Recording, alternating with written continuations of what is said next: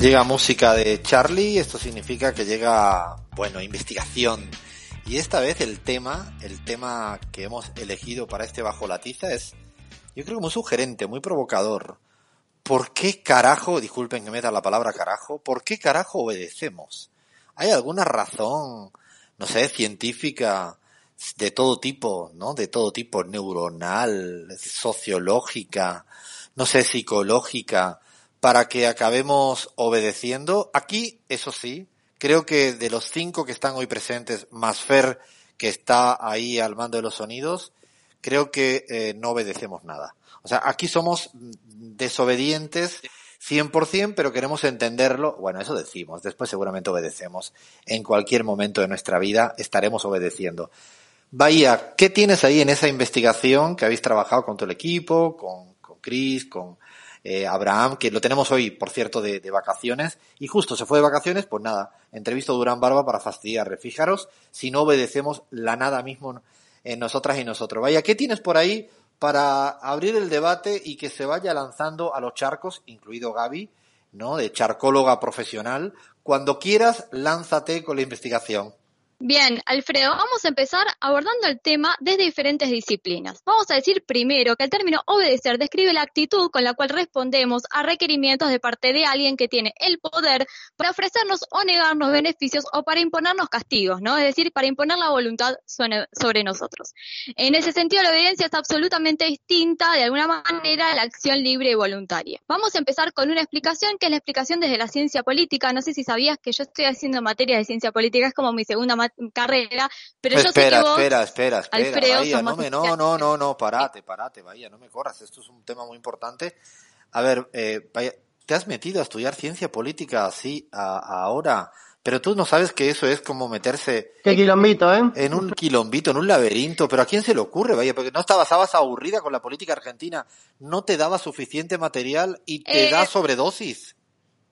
Tenía mucho tiempo, no sabía qué hacer, ya no sé dónde ocuparlo, así que nos pusimos a estudiar temas de ciencia política, pero sabemos que vos también sos politólogo, así que nos vas a ayudar con este tema. Todos sabemos que debe ser una de las preguntas más relevantes de la ciencia política, ¿no? ¿Por qué obedecemos? Surge siempre que se indaga en los orígenes del Estado. Carl Smith decía que protergo, ergo obligo, protejo, por lo tanto quedas obligado conmigo, es el pienso, luego existo del Estado. Este sería el pacto tácito que legitima la obediencia que los ciudadanos deben al Estado, sus leyes, instituciones, a cambio de la protección de sus derechos. Y claro, cuando esa estructura no cumple su parte, la desobediencia es ley. Digamos que el Estado es la máquina más perfecta de conseguir obediencia. Acá también podríamos incluir de alguna forma no solo el Estado, no Estado como algo simbólico y abstracto, sino como esa relación social más concreta que tiene que ver con la legitimidad de algunos poderes. También es necesario, acabas de decir, pero, en términos de... Perdona. Estado como... Vaya, decías del Estado, sí, como que es de alguna manera el que incita a la obediencia. No sé, a mí se me ocurre como que en el fondo sin Estado también habría obediencia, porque depende de quién tenga un poder monopólico fuerte, y el Estado entiendo que lo es, y como tal es garante. Si, imaginaros en un lugar sin Estado, ¿no?, donde por ejemplo existe el narco. El narco funge como poder y entiendo que es factible de que sea el que incite al obedecimiento. Entiendo que más que lo planteas desde esa óptica, ¿no? No sé lo que piensa Lean al respecto. Sí, Alfredo, también hay que tener en cuenta esto que estás planteando en términos de lo más importante para mí que tiene el Estado, que es el monopolio de la fuerza, ¿no? Es decir, los fierros, como le decimos acá, la coacción, en este caso, creo que es un elemento determinante para que obedezcamos al Estado o a lo que viene a suplantar el Estado, como bien vos dijiste, a veces un cártel narco, o un grupo guerrillero puede ser. Sí, exactamente. También hablamos del Estado, perdón, Alfredo, ya te dejo, y no solo, sino también de los aparatos ideológicos, ¿no? Es el Estado, es la Iglesia, la escuela, son esos aparatos del Estado que también forjan obediencia y disciplinamiento en algún aspecto. No, exacto. Me digo que en el fondo es a través de todas esas dimensiones que tiene el Estado, e incluso sin Estado, ¿no? Yo creo que el poder, en última instancia, cuando hay una estructura fuerte de poder, incita a la obediencia, si es que cabe el término, que creo que sí. ¿Cuál es el primer elemento, no, de en la ciencia política, cómo se estudia precisamente el por qué se obedece? Bueno, ahí como decía Lean, ¿no? La coacción, que es la amenaza del recurso de la violencia física o simbólica cuyo monopolio reclama el Estado, que también puede venir de otras instancias de legitimación como es la Iglesia u otros grupos organizados como hablábamos anteriormente. El segundo alimento es la creencia de la legitimidad del poder, que tiene que ver más con la tradición, ¿no? Acá podemos hablar de la obediencia a las monarquías, los líderes religiosos, los clanes. También se legitima el poder, lo que se debe a la obediencia, cuando hay un componente carismático, ¿no? Una cualidad extraordinaria que se atribuye a la persona que manda. O sea, la legitimidad, Bahía, y eso es interesante, porque has planteado dos líneas que son igual o más fundamentales que la anterior. Una es la tradición, ¿no? El hábito, la tradición, ¿no? Uno también obedece, bueno, o sea, a los mayores por tradición, obedece a, ¿no? Hay un montón de hábitos adquiridos que entiendo que eso generan la obediencia. Y el otro aspecto que a mí me llama poderosamente la atención, que lo has dicho y yo no lo había pensado como tal, claro, el carisma. Cuando alguien tiene esa capacidad de que le legitima el poder en base a mayor carisma uno que otro, bueno, pues seguramente uno obedece más a alguien que tienes enfrente carismático que a Macri, que digo, a alguien que no sea carismático, ¿no? Perdona que estoy todavía con lo de Durán Barba dándome vuelta y a veces me va a salir algún tipo de acto fallido al respecto. Pero hay más, ¿no? Hay un tercer elemento que también me resulta interesante. Bien, el tercer elemento son los criterios que definen la inclusión ciudadana y el reparto de los bienes públicos entre los diferentes miembros de una sociedad. Esa inclusión se corresponde al acceso a la economía, a la política, al sistema normativo, a la identidad cultural. Y hay un cuarto elemento que es bastante interesante también, que es el control de la monotonía y la eliminación o estigmatización de las alternativas. Esto tiene que ver más con una cuestión de la rutina, ¿no?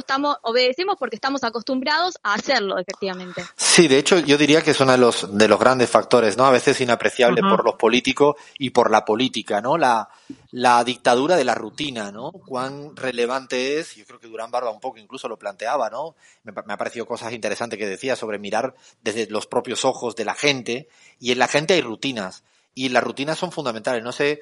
Si Gaby tuviera que explicar lo que, por ejemplo, desde Bolivia, ¿no?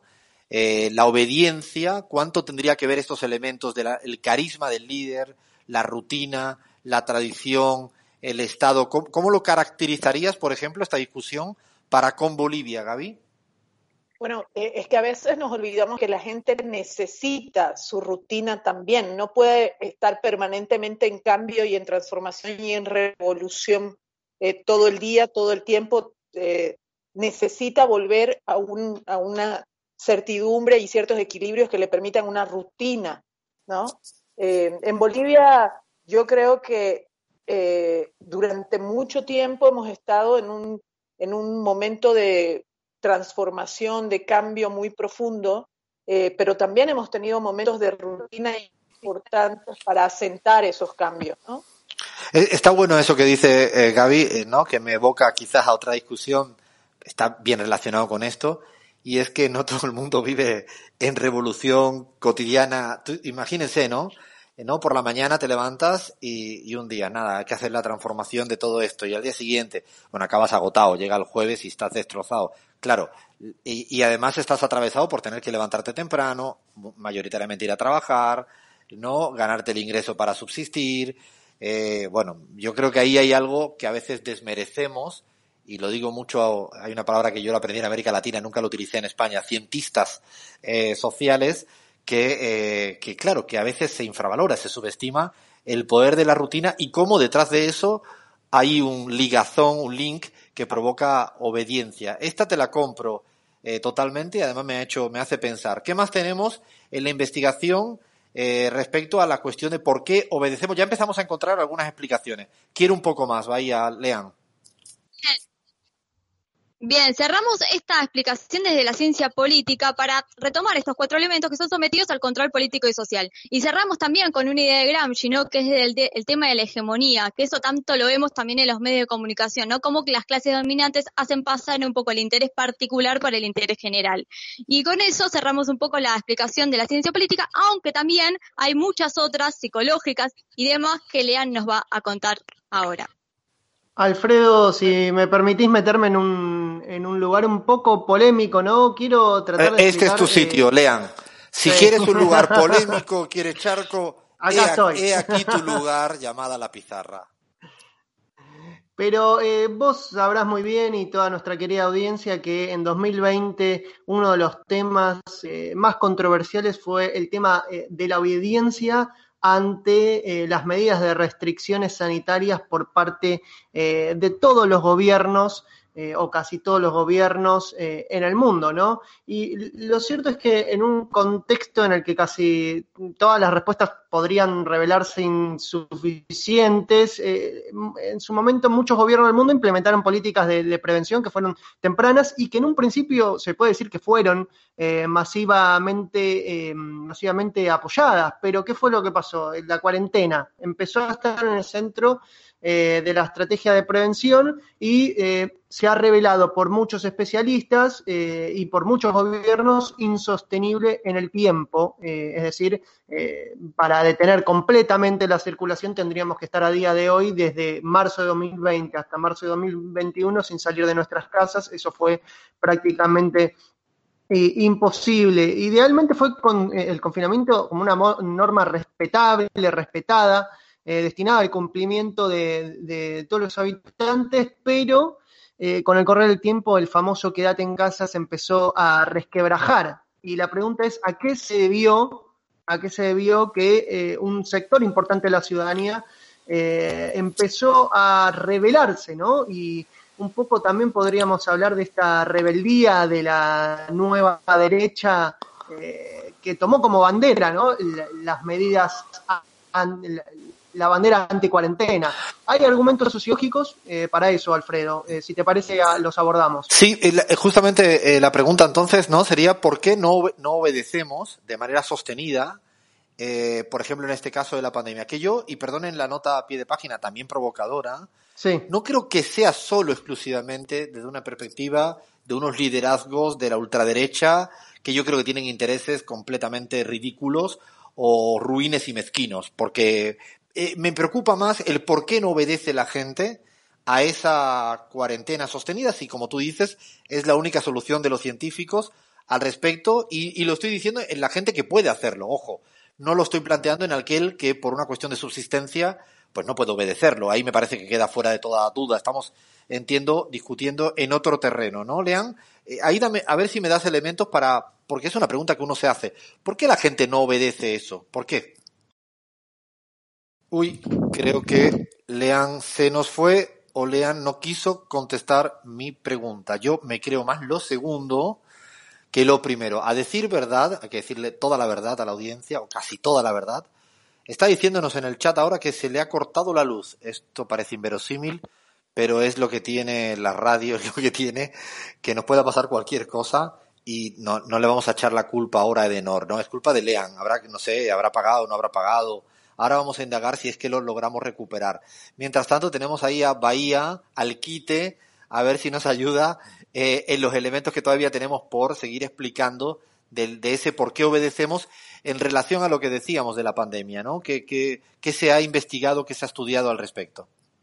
Bueno, Leán no se quiso hacer cargo de esta discusión. Sabemos que es complicado, que nos preguntamos todos los días en la cabeza por qué la gente no obedece las reglas sanitarias que da el Estado, pero nosotros esbozamos algunas de las propuestas o algunas de las explicaciones por las cuales la gente y las personas, mujeres y hombres, no obedecen a esto. Uno de los argumentos sociológicos es que en el Estado hay una fuerte obediencia, pero hay otras creencias o otras razones de otro peso, y uno de los rasgos es la tendencia a desconocer o reinterpretar las normas sanitarias que formulan las autoridades. ¿Qué me decís esto de reinterpretar las normas? Interesante, ¿no? Sí, da un poco de, claro, no de vértigo, sino también da un poco de aterrizar, ¿no? De ponernos nuestros pies en el suelo, porque no necesariamente el ciudadano toma al pie de la letra una sugerencia científica, sino tiene, como todo el mundo, un ángulo que reinterpreta, resignifica. Y quizás eso es interesante porque yo no lo había pensado hasta que lo acabas de decir. No siempre es como un software, cada ciudadano que asume lo que le dice científicamente como si fuera un robot y lo va a cumplir a rajatabla. No, yo si hablo con mi mamá o si hablo con No, y ellas hacen sus propias interpretaciones. A veces uno se cae para atrás cuando escuchas ciertas interpretaciones, pero son las que son. Tampoco podemos a veces pedir más si no estamos educados culturalmente para aprender incluso una jerga que se nos hace complicadísimo, Bahía. Exactamente. Otro de los argumentos para la desobediencia en el contexto de cuarentena es la protección sobrenatural. Ojo con esto. Está vinculado a las ideas relativas a circunstancias, seres, relaciones excepcionales que hacen creer a alguien que tiene más o menos posibilidades de tener el virus. Cada uno puede tener un dios aparte, un dios propio o su versión de dios, dios de las suertes, fuerzas sobrenaturales, y esta idea está acompañada por cada sujeto. En algunos grupos opera como una idea muy fuerte que habría una excepcionalidad personal o grupal que hace que uno no esté expuesto al contagio. Ojo con esta es interesante porque además yo creo que se puede trasladar a cualquier dimensión, ¿no? Los dioses, cualquier fuerza sobrenatural, en última instancia, no sé, creo que la religión católica podría dar ejemplos de por qué tiene a tanta ciudadanía en el mundo obedeciendo, no solo la religión católica, tantas otras religiones que creen en dioses y a través de sus interpretaciones de cualquier tipo, yo creo que eso no es desdeñable. No quería dejar de preguntarle, si me permites un segundo, vaya, a Gaby, que la tenemos acá, que siendo médica, ¿alguna vez te habrá pasado, Gaby, que le has explicado a alguien algo tú para que obedezca en virtud de un tratamiento por un diagnóstico hecho y te diste cuenta que no te entendió la nada de lo que le dijiste? Lo que pasa es que yo creo que también esto está muy vinculado al proceso de aprendizaje, que dentro del cerebro tiene un sinnúmero de elementos para que la gente vaya aprendiendo y mantenga en su conducta luego ese aprendizaje. Y ahí los neuromoduladores en el cerebro tienen un papel muy importante, es decir, es un hecho orgánico también el aprender y el mantener ese aprendizaje como una acción cotidiana que luego continúes haciendo, ¿no? O sea, espérate, tú has dicho, Gaby, que aquí las personas que estamos en la pizarra, yo, por ejemplo, Cris, Lean, Bahía, tenemos, como has dicho, neuromoduladores dentro de nosotros. Yo tengo de esos. Sí, todos tenemos. Tu perro también, si lo tienes. No tengo, menos mal que no tengo. Uy, ya me metí en otro charco, me metí en otro charco. Otro charco más. Lo que digo es algo orgánico, es decir, sucede una serie de producción de sustancias químicas en tu cerebro que permiten que aprendas y que al aprender retengas esa información para luego cumplirla o hacerla cotidianamente. Interesante. No es solamente desde lo político que podemos ver esto, desde lo sociológico, sino también desde lo biológico. Interesantísimo esa otra arista, ¿no? Que claro, que tiene que haber otra materia que nos permita también, ¿no?, las discusiones políticas sociológicas que no, de hecho están aisladas. ¿Qué tiene más por ahí, Bahía? Creo que hemos recuperado, dice él, de un corte de luz. Vamos a ver si es verdad o es que se ha ido rápidamente a prepararse un roncito a estas horas del partido, después de comer. Lean, ¿estás por ahí? ¿Estás bien? Primero, antes de todo, porque la audiencia se ha puesto nerviosa, las redes están echando humo, ¿qué le han pasado? Han secuestrado a Lean. ¿Estás bien, Lean? Estoy bien, Alfredo. Cosas que pasan cuando uno hace radio en vivo desde su hogar, ¿no? Un corte de luz. No le echen la culpa a Edenor y a Desur y a Macri, que no está gobernando. No. Lo cierto es que de verdad escuché una explosión y se cortó la luz. Espero que vuelva pronto. Lo cierto es que, no sé si me escuchan bien. Ahora estoy conectado desde los datos. Espero que sí. Te escuchamos impecable, así que, siga Bahía. Cualquier comentario que tengas, Lean, bienvenido será. Bahía tenía por ahí los últimos detalles, ¿no?, que querías aportar respecto a lo que falta para seguir explicando, complejizando, haciéndolo controversial, el por qué obedecemos. Bien, estamos en ¿Por qué obedecemos en contexto de cuarentena, ¿no? De pandemia? Yo creo que es una pregunta que sigue surgiendo porque con todo esto de la segunda ola también hay como una resistencia hacia algunos postulados o formulaciones que se está haciendo desde el Estado, sí, sobre todo de los Estados. Bueno, otra de las explicaciones es la estadística por mano propia y la relativización de la información oficial.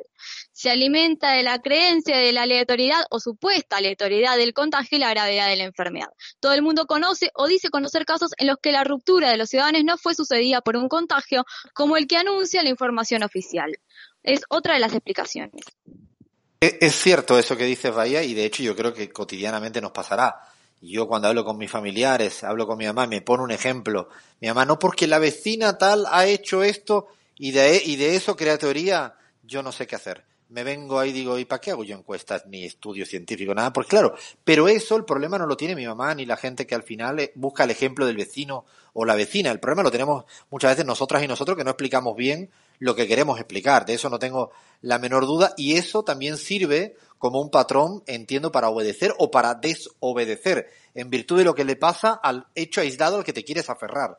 Pero yo siempre siento en eso que uno busca el ejemplo que quiere, ¿no? Por aquí me viene bien o por allá no me viene bien. Eso me imagino que si a los familiares, a los amigos, a las amigas pasa todo el tiempo absolutamente la discusión esta que estamos teniendo. ¿Alguna cosita más tienes por ahí, Bahía? Una última cortita, la lógica de la insubordinación, la invocación de una resistencia legítima a la autoridad, en tanto supone un desconocimiento o una intención oculta perjudicial. Esto quiere decir como las teorías conspirativas, ¿no? En realidad el virus es un invento de Bill Gates o formulaciones por el estilo. Es una argumentación para desobedecer en algún momento esta lógica de las cuarentenas o de la información oficial. Igual coincido absolutamente con vos que también hay una falencia por parte de la comunicación para poder entender estas cosas, inclusive de las que las planteaba Gaby, ¿no? Cosas que nosotros no teníamos en cuenta, que son cuestiones más biológicas o demás, que también es necesario poner en el tapete y en la discusión. Sí, yo de hecho, o sea, podríamos extender esta discusión, daría para mucho. Quiero preguntarle a quién, no sé si Lean se ha ido o ha vuelto, yo ahora ya no lo estoy viendo, pero bueno, aparecerá cuando él quiera o cuando la luz quiera. Le voy a preguntar así, si tuviéramos que poner un porcentaje, así a título personal, de porcentaje que obedecemos y porcentaje que no obedecemos.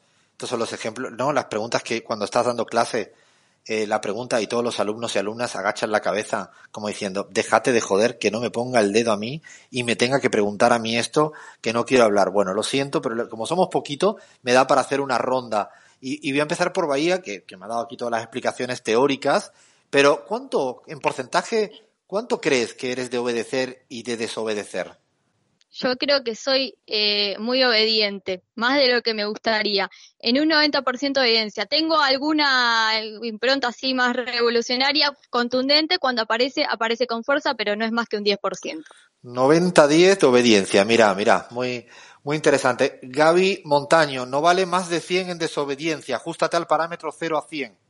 Bueno, es que depende cómo me lo planteen. Si usan el miedo, soy muy desobediente. O sea, el miedo es lo que menos sirve para mí. Si me ponen miedo de por medio, no obedezco casi nada. Pero si me seducen, probablemente obedezco más. Y probablemente la seducción creo que es una de las... La seducción, esto que hablábamos de esos liderazgos carismáticos, probablemente obtengan de mí mayor obediencia. O sea, si te dan un golpe de estado, pongamos un ejemplo que nunca te habrá pasado. Si te dan un golpe de estado y te genera miedo, en esto eres desobediente 100% y no te agarra nadie y te escapas a un avión y después sacas el dedo, ¿cuál es el dedo del medio este que se hace como ya sabes lo que estoy haciendo, no? Sí, así es. Si me ponen el miedo o la imposición de por medio, mi obediencia será 5% a mucho. Pero si me seducen, probablemente puedan acercarse a un 100. Está interesante. Cris, a ver, una caribeña, digo del Caribe en el sentido más, digo, porque significa mucho, hija de Bolívar, porque nació por allá. ¿Cuánto obedeces y cuánto no obedeces si le tienes que poner porcentajes? Alfredo, yo ahí coincido con Gabriela, porque lo pensaba, de hecho, incluso desde pequeña, ¿no? Cuando mi mamá me imponía cosas, ese era el gatillo para hacer exactamente lo contrario, o sea, no hacía caso, pero en absoluto. Y luego, cuando ya había la negociación de por medio, el escúchame, y llegamos a un punto medio, no en todo, no siempre, ya eso fue cuando más la etapa adolescente, pero creo que ha sido como en mi vida, ¿no? Entonces, justamente cuando llega el momento de la negociación y hay como que yo también decido, pues de repente sí hay, o por lo menos me lo hacen ver como que yo soy la que decide, creo que esa jugarreta funciona para obedecer. Y yo aprovecho, porque lo venía pensando a propósito de lo que comentaba Bahía y Leandro, yo creo que el tema de obedecer se tensiona, ¿no? Entre esa conciencia moral y la autoridad y todo lo que venimos comentando, pero también pensaba en que muchas veces pensamos que el hecho de obedecer responde a algo positivo, a algo bueno. Pero me pregunto, ¿no? Al margen, por ejemplo, de conflictos bélicos, guerras, qué sé yo, ¿hasta qué punto una persona, solamente por el hecho de obedecer órdenes, puede cometer actos criminales que sin que importen las consecuencias? Me preguntaba yo mientras lo conversaban ustedes. Así que bueno, reflexiones al hilo, ¿no?, de la conversación. Sí, interesante. Creo que esto daría para mucho. Y es cierto, ¿no?, de que cuando acabas obedeciendo post-negociación o post-seducción o post-argumento, yo creo que uno ahí va transando más, ¿no? Acaba siendo incluso obediente, ¿no? Parece contradictorio, ¿no? E incluso hasta cuando uno habla del intelectual orgánico, a veces obedece hasta cuestiones que no estás del todo de acuerdo, pero hay algo superior que al final dices, ok, va, dale, vamos. Es complicado. Leandro creo que está o no está. Lean, ¿estás para la gran pregunta? Le vamos a preguntar en redes a toda la gente a ver si son capaces de ponerse porcentajes de cuánto obedecemos, o si no quieren porcentaje, en qué ámbito obedecemos o no. Cris ponía un buen ejemplo, ¿no? Cuando eres niña o niño, ¿no? Frente al papá, mamá, abuelo, abuela, tío, tía, ¿no? ¿Cuánto se obedece? Yo pongo el fútbol, ¿no? Siempre el entrenador mouriñista que dice no. Totalmente. No, estaba pensando en ese. Lean, ¿tú qué porcentajes te autofijas? Y es compleja la pregunta, pero lo estaba pensando en términos de fútbol, y la verdad es que en el fútbol un poco de rebeldía está bien, ¿no? Digo, en cuanto a desobedecer un esquema sumamente rígido de parte de un entrenador, y a veces esa desobediencia es positiva, digo, porque hace bien al equipo, lo va a llevar a meter un gol que quizás, si hace caso a los esquemas rígidos, no lo convierte. Y creo que esa metáfora también se puede trasladar a varios ámbitos de la vida. A veces está bien desobedecer y es positivo. Qué pregunta que dejamos en el aire, así que responda cada quien lo que considere. Lo que está claro acá es que ni Cris, ni Gaby, ni Bahía, ni Lean, ni Fer, aquí lo que es obedecer al conductor del programa, pero ni en broma. Seguimos con la pizarra.